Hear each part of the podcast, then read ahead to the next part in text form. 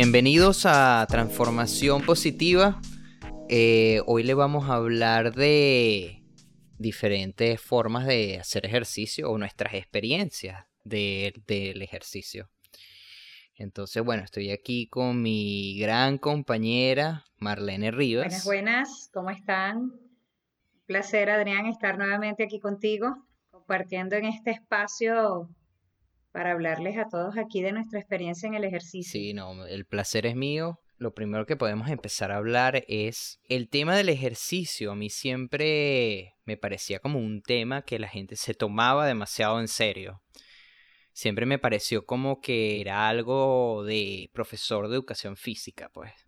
O sea, me pareció que, que aquel que se ejercitaba demasiado era porque lo hacía todos los días, se mataba haciendo ejercicio. O sea, yo lo veía como una profesión, pues. No lo veía como que algo que yo tenía o debía integrar en mi vida. Yo creo que ahí mm, coincido contigo en ese punto, debido a que, bueno, creo que ambos venimos del mismo colegio, ¿no? Porque yo nunca he contado en los podcasts que yo te di clases en el Santa Rosa de Lima, pero yo también estudié en el Santa Rosa de Lima. Y hay dos cosas importantes que yo ahorita como adulta he identificado, que es la nutrición y el ejercicio como pilares fundamentales en una vida equilibrada, en una vida saludable. Y realmente esos dos aspectos no son los mejor enfocados en la etapa escolar. Entonces, ¿qué sucede? Vamos creciendo con una materia que se llama educación física. En ciertas áreas relacionadas a la salud también vemos cómo nos explican cosas con respecto a la alimentación, pero la educación física termina siendo una hora a la semana, creo que era una hora a la semana, en donde era hasta un fastidio realmente hacer los ejercicios, ¿no? El profesor simplemente se enfocaba en decir, denle la vuelta acá, hagan este ejercicio y hagan el otro, y había un porcentaje muy pequeño de personas que estaban en el salón que hacían deportes en las tardes como actividad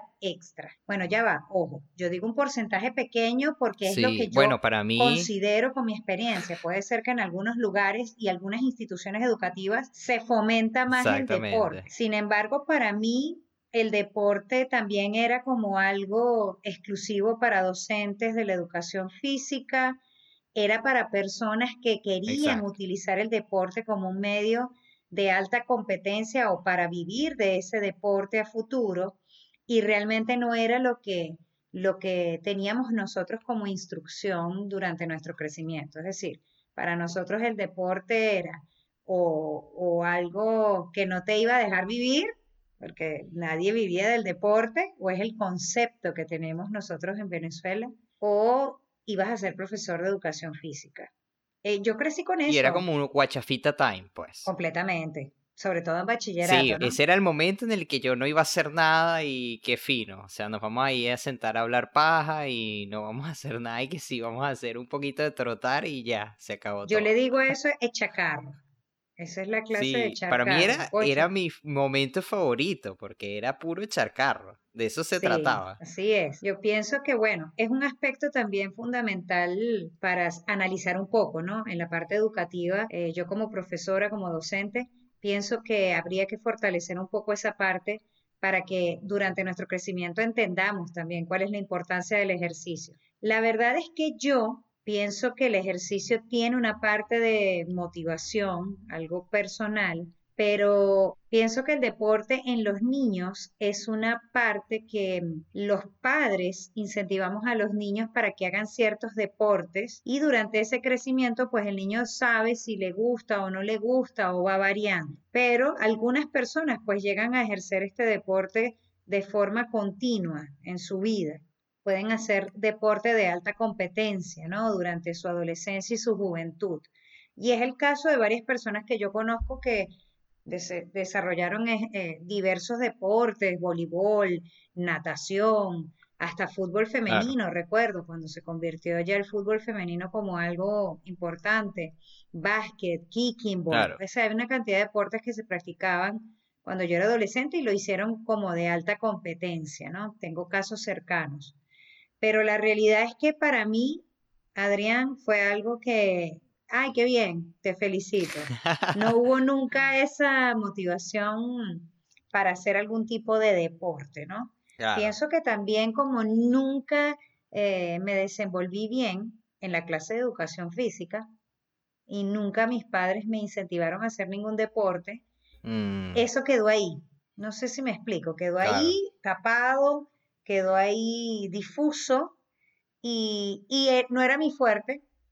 El deporte es para la gente disciplinada, el deporte es para los que tienen músculo, el deporte es para los que se sacrifican y se paran a las 5 de la mañana, el deporte es para los que tienen tiempo de hacer deporte. Había una cantidad de mitos detrás de eso que, que, que me envolvían, que me seguían y que no me permitieron hacer ejercicio antes. correcto, sí, entiendo. Cabe acotar que hay, hay tres cosas. Es la actividad física, el ejercicio y el deporte. Son diferentes. Pues la actividad física es por lo general cosas que uno hace cuando va, por ejemplo, al supermercado o cuando estás plantando en tu, en tu patio, cuando te mueves para allá, para acá, o haces esto, diligencias, limpiar la casa, eso es actividad física. Las actividades físicas son importantes también, ¿no? ok, Porque es, es mejor tener una actividad física a ser sedentario, ¿no? Entonces, bueno, por ahí. 100%. Claro. Y el ejercicio es como algo planificado, es como que tienes un régimen, una planificación, un horario y como que tienes unos pasos. Bueno, estos son los pasos a seguir. ¿no? Y ahora, Basado en un objetivo, me claro, imagino. sí. Y tienes también el deporte, que bueno, ya sabemos cuál es el deporte, ¿no? Fútbol, voleibol, gimnasia, así como lo estabas comentando, ¿no? Esas son cosas que para uno eh, de pequeño todo es ejercicio, pues. Comenzando por ahí, todo es ejercicio. Moverse de aquí a allá, eso es ejercicio. Este, entonces, bueno, Bueno, esos son los, los típicos chistes que mandan en las cadenas, ¿no? sí. Ya quemé las calorías del día porque limpié la casa. Entonces consideran que Bueno, limpiar la pero, casa es un claro, pero ejercicio. es importante que la gente sepa que, que la actividad física sí es importante. Sí es importante y no es que con actividad física vas a rebajar burda y nunca vas a engordar, ¿no? Porque ahí viene la otra parte de la comida, ¿no? Que obviamente si tú comes demasiado Claro, y comes muy mal, no hay actividad física que valga. Pero la actividad física sí es fundamental. Es, es importante tener actividad física. Sí, Sí, eh, eh, son niveles, ¿no? Sedentarismo, luego viene actividad física y luego viene el ejercicio, que ya tienes exactamente, una meta planteada. exactamente. Esa sería el- el- la clasificación para los que nos están escuchando. Evidentemente ser sedentario eh, no lo recomendamos. Yo nunca fui sedentaria. Me considero una persona que he sido toda mi vida muy activa. Sin embargo, la mala alimentación, la alimentación no saludable durante un periodo de tiempo prolongado y posterior a ser mamá, desencadenó evidentemente un sobrepeso con el cual no me sentía cómoda. Entonces, no me quedó más remedio que tomar la decisión y cambiar esos hábitos alimenticios que incluyo el ejercicio como Claro, parte plus para que haya resultados muy bien. mejores. Me parece muy bien. Pero entonces también, eh, atado a eso, tenemos la presión social por lo que estábamos diciendo, ¿no? O sea, uno siempre vio la forma de ejercicio como que te lo estás tomando muy en serio o es para personas que se lo están tomando demasiado en serio o para, no sé, se van a graduar en algo educación física. Entonces viene la presión social, ¿no? La gente como que, como que, ay, pero, pero qué tanto, pero por qué tantos días a la semana, pero por qué tantas horas, pero te estás esforzando mucho. O sea, tómatelo Dando a con entender calma. como que hacer ejercicio en vez de traer un beneficio, te resta tiempo que tú puedes dedicar a otras cosas que te hagan más feliz, no sé. Ahí, ahí, ahí, cuando tú hablas de eso me, me hace acordar otras cosas, ¿no? Yo tenía un concepto equivocado de que el ejercicio era para cierto tipo de personas. No todas las personas podíamos hacer ejercicio y eso es algo que ahora pienso distinto. Pienso que todas las personas pueden elegir el ejercicio adecuado según su condición, según sus gustos y según el objetivo que quieran lograr. Es importante que las personas sepan que existen N cantidad de ejercicios con distintas características, que, con impactos diferentes en el cuerpo, con consecuencias distintas, y que es bueno que pues si quieres iniciar una rutina de ejercicios, leas primero cómo son para que lo puedas elegir. Entonces, antes para mí ejercicio era el musculoso que levanta pesas o la persona que se levantaba muy temprano a salir a correr. Y eso con el tiempo, pues me he dado cuenta que he cambiado eh, mi manera de pensar con respecto a eso. La verdad es que no. La verdad es que existe un término medio, que somos personas que pensamos en nuestra salud, que podemos hacer ejercicio tres veces a la semana o cinco, pero si no hago los cinco, yo por lo menos no estoy en ese punto de que me va a dar algo porque no hice cinco días de ejercicio, no. Puedo convivir de tres a cinco días a la semana de ejercicio, puedo hacer mis rutinas familiares, trabajo y así voy llevando pues una vida equilibrada en todos los aspectos, en la salud física, en la salud emocional, en la salud laboral, si se puede llamar, para tener pues toda una vida equilibrada. Entonces, en ese sentido, antes yo sentía esa presión de que, de que como que, ay, no lo puedo hacer porque no es para mí, yo no soy la persona para hacer ejercicio. O, ¿cómo voy a ir a un gimnasio? Nunca voy a poder, no voy a poder ir a un gimnasio, porque nunca en mi vida he tocado una máquina. Yo nunca he levantado una, una pesita, entonces cuando agarre la mancuerna... Oh, qué fastidio. Sí, o sea, era una cuestión, tengo que pagarle a alguien para que me explique. cuatro paredes encerradas. Ah, no, bueno, eso también, eso también. Eso, sí, eso lo he escuchado mucho, ¿no? Que qué fastidio ir a un gimnasio, es como Pero también hay que tener ah. cuidado y sincerarse, porque ese fastidio lo pueden estar confundiendo, y vamos a hablar clarito. A veces las personas dicen, ay, me da fastidio el gimnasio, pero la realidad es que no saben usar las máquinas y le da pena y vergüenza pedir ayuda. También. Le da pena y vergüenza llegar al gimnasio y hacerlo mal. Le da pena y vergüenza llegar al gimnasio y ver un montón de cuerpos esculturales todos definidos y uno está con sobrepeso y entonces no encajo en el medio donde estoy. No, señor, eso no es así.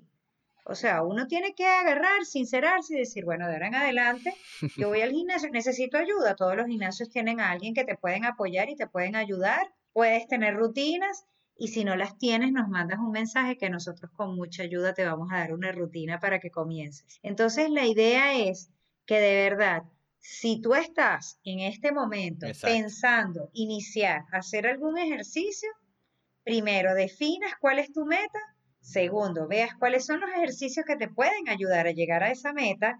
Y tercero, buscar un lugar ideal para iniciar.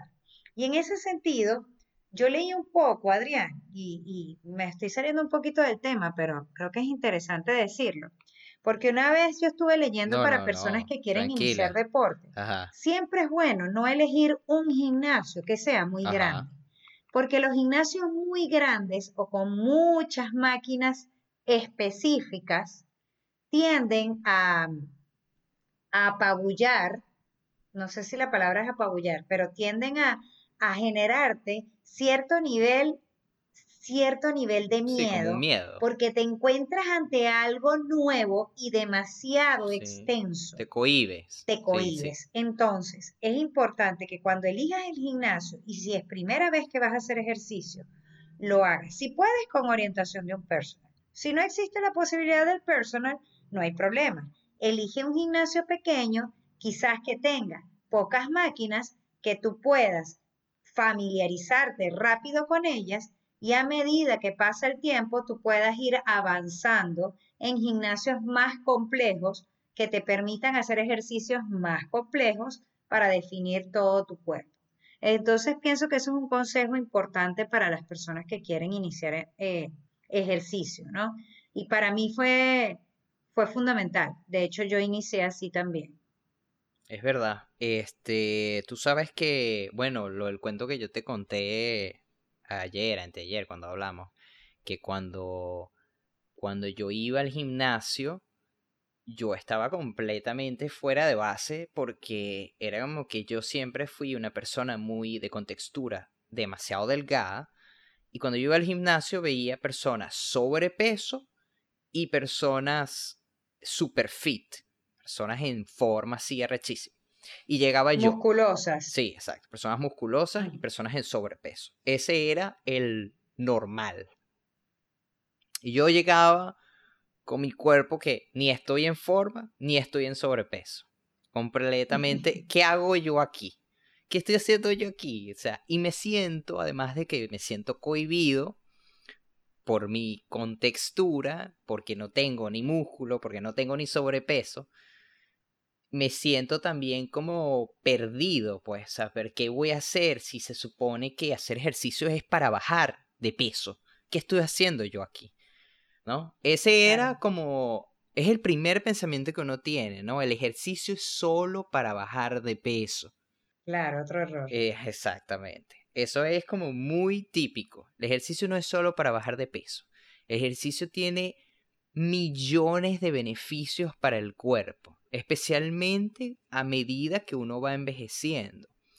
Pero si tú fuiste una persona... Gracias. Yo, yo te iba a decir en este momento, sí, por cierto, a mí me pasa eso ahorita. Y en ese momento dijiste, sobre todo si vas envejeciendo.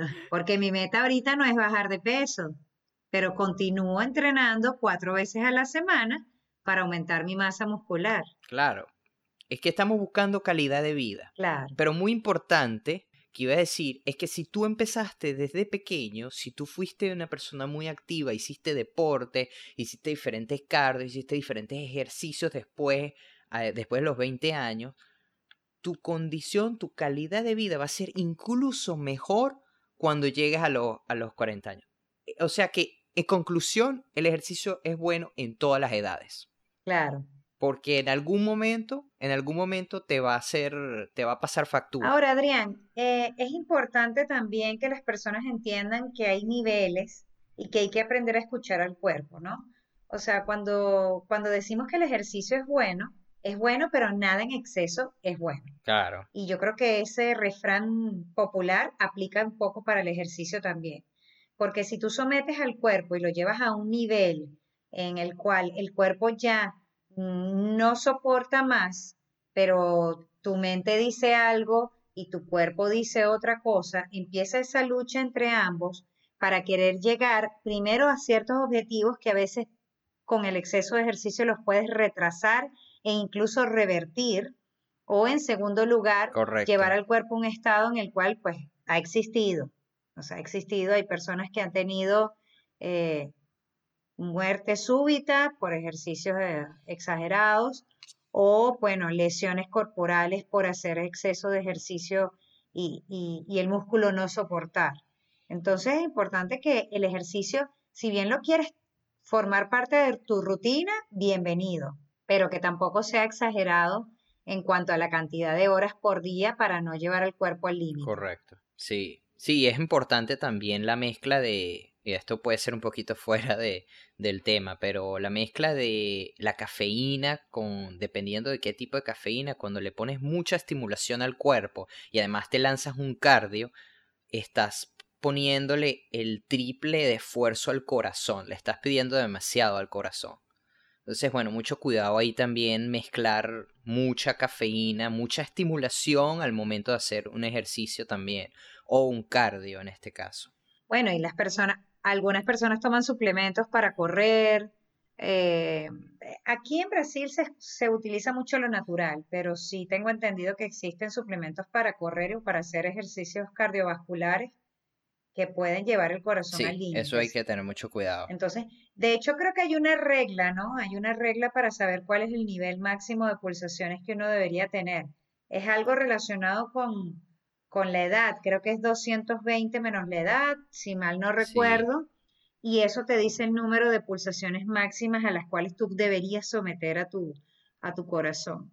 Entonces, bueno, hoy en día existen miles de relojes que, comerciales que te las miden pero si tú estás empezando a hacer ejercicio, no tienes por qué estar pendiente ni de calorías, ni, de, ni de reloj, ni de pulsaciones, sino de disfrutar la actividad que estás haciendo, encontrar una actividad que te guste, que te apasione y que la puedas hacer todos los días, priorizando siempre hacerla bien, concentrado en lo que estás haciendo y en las posturas correctas para que dé resultados. Exactamente. Yo creo que eso es muy importante.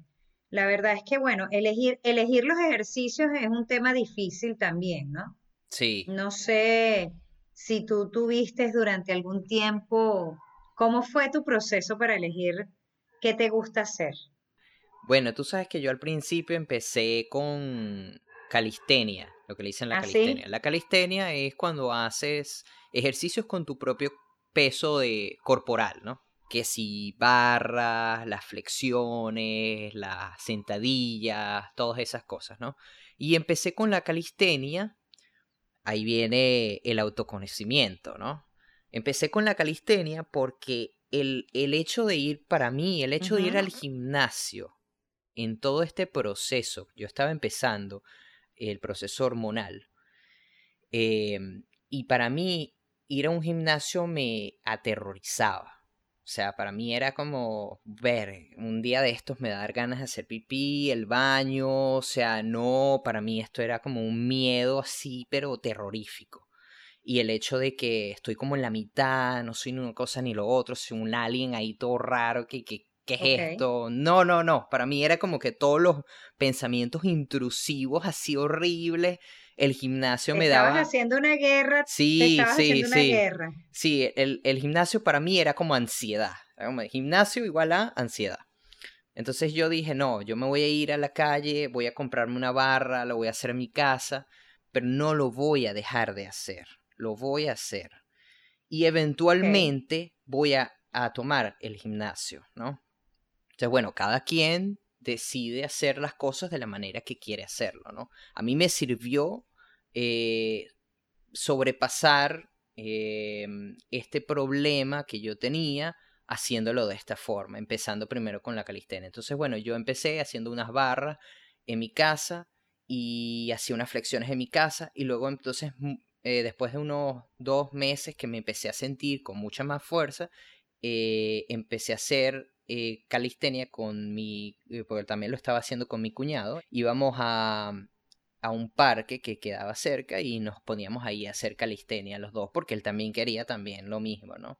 Entonces, bueno, y una pregunta, Adrián. ¿Este proceso de comenzar a hacer ejercicio está relacionado un poco con tu transformación eh, o tú siempre que quisiste hacer ejercicio o fue algo que vino junto con la parte hormonal? Porque tengo entendido que empezaste las hormonas hace como dos años. Sí, hace ya casi tres años. sí. Casi tres años. ¿La calistenia también empezó hace tres años o empezaste esto también hace tres años?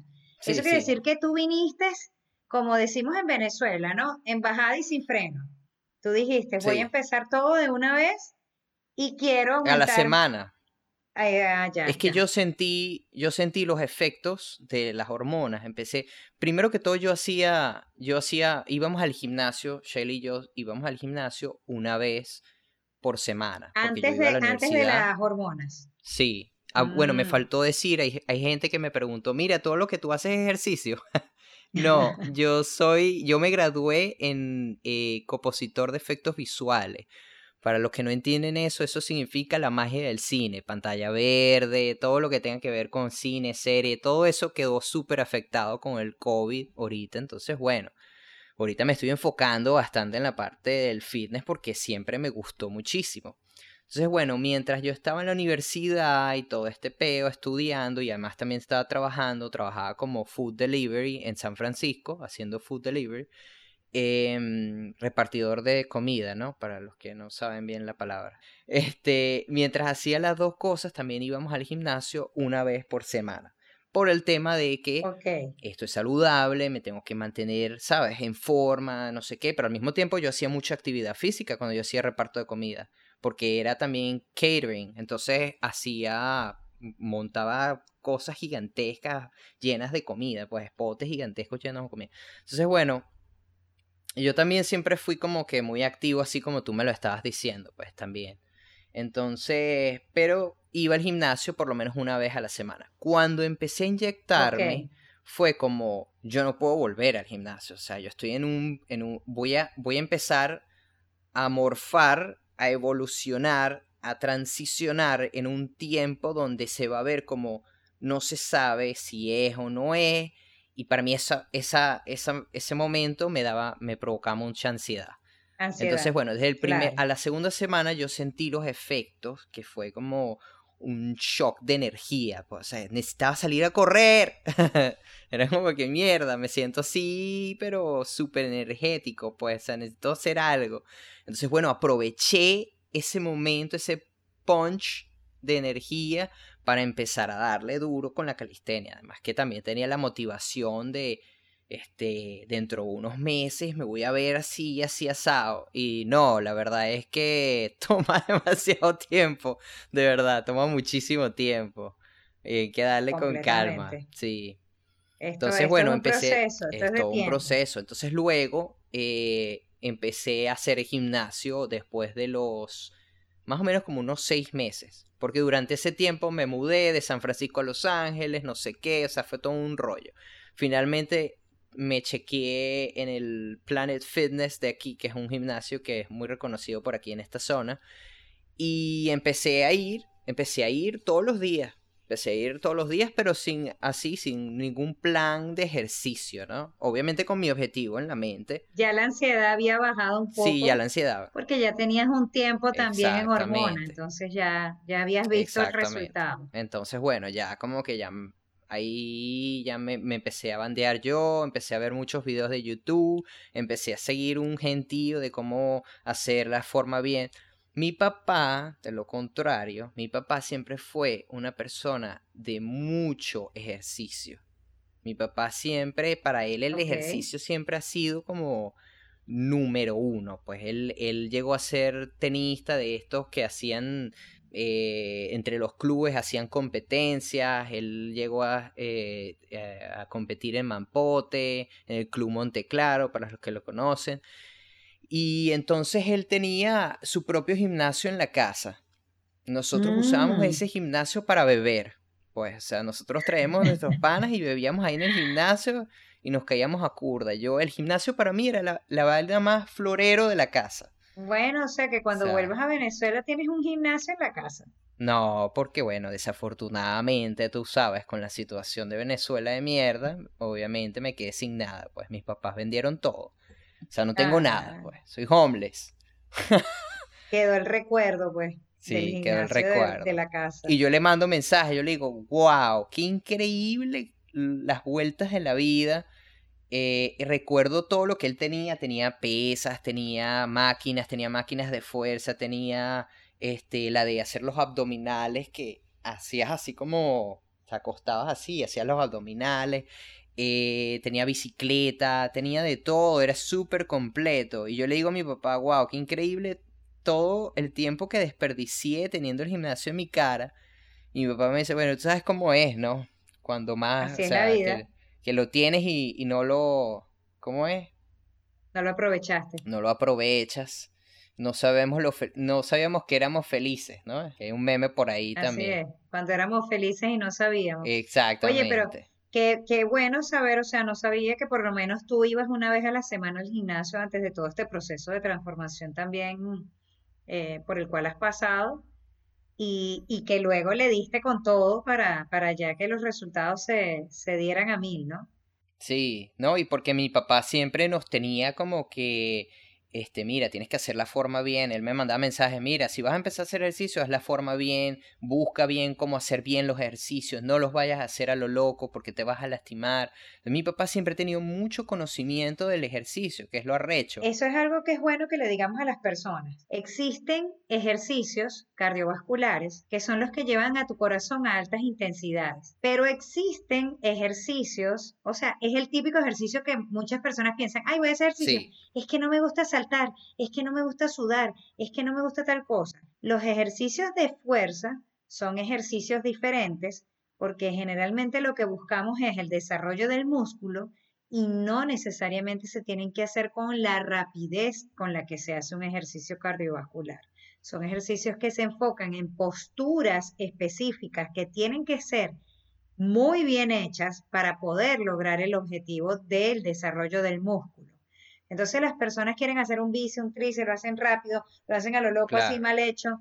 Y la realidad es que hay que estudiar las posturas y saber el número de repeticiones que hay que hacer, cuál es la carga que puedes soportar para que tu músculo no tenga ninguna lesión. Y ahí pues entra un papel importante el conocimiento, ¿no? La parte teórica de todo esto, que si bien no te la puede dar un personal trainer, pues la tienes que saber antes de iniciar una rutina de ejercicios para no machucarte, para no lesionarte. Sí, exactamente. Sí, es que esa parte también es sumamente importante. Yo después de eso, eh, empecé también a caer en esto de no hacer mucho cardio. Como que no, es que el cardio me va... También mata músculo, pero entonces no hago nada de cardio. O sea, caes en eso de no hacer absolutamente nada de cardio. Porque la verdad es que la mayoría de las personas detestan el cardio o no tienen la disciplina para el cardio o no saben que cardio se les puede dar más fácil o mejor o más como este que lo puedan disfrutar, ¿no? Que entonces eh, cuando yo conseguí lo del montañismo, por ejemplo, haciendo cardio, me encantó, me fascinó, me enamoré del montañismo.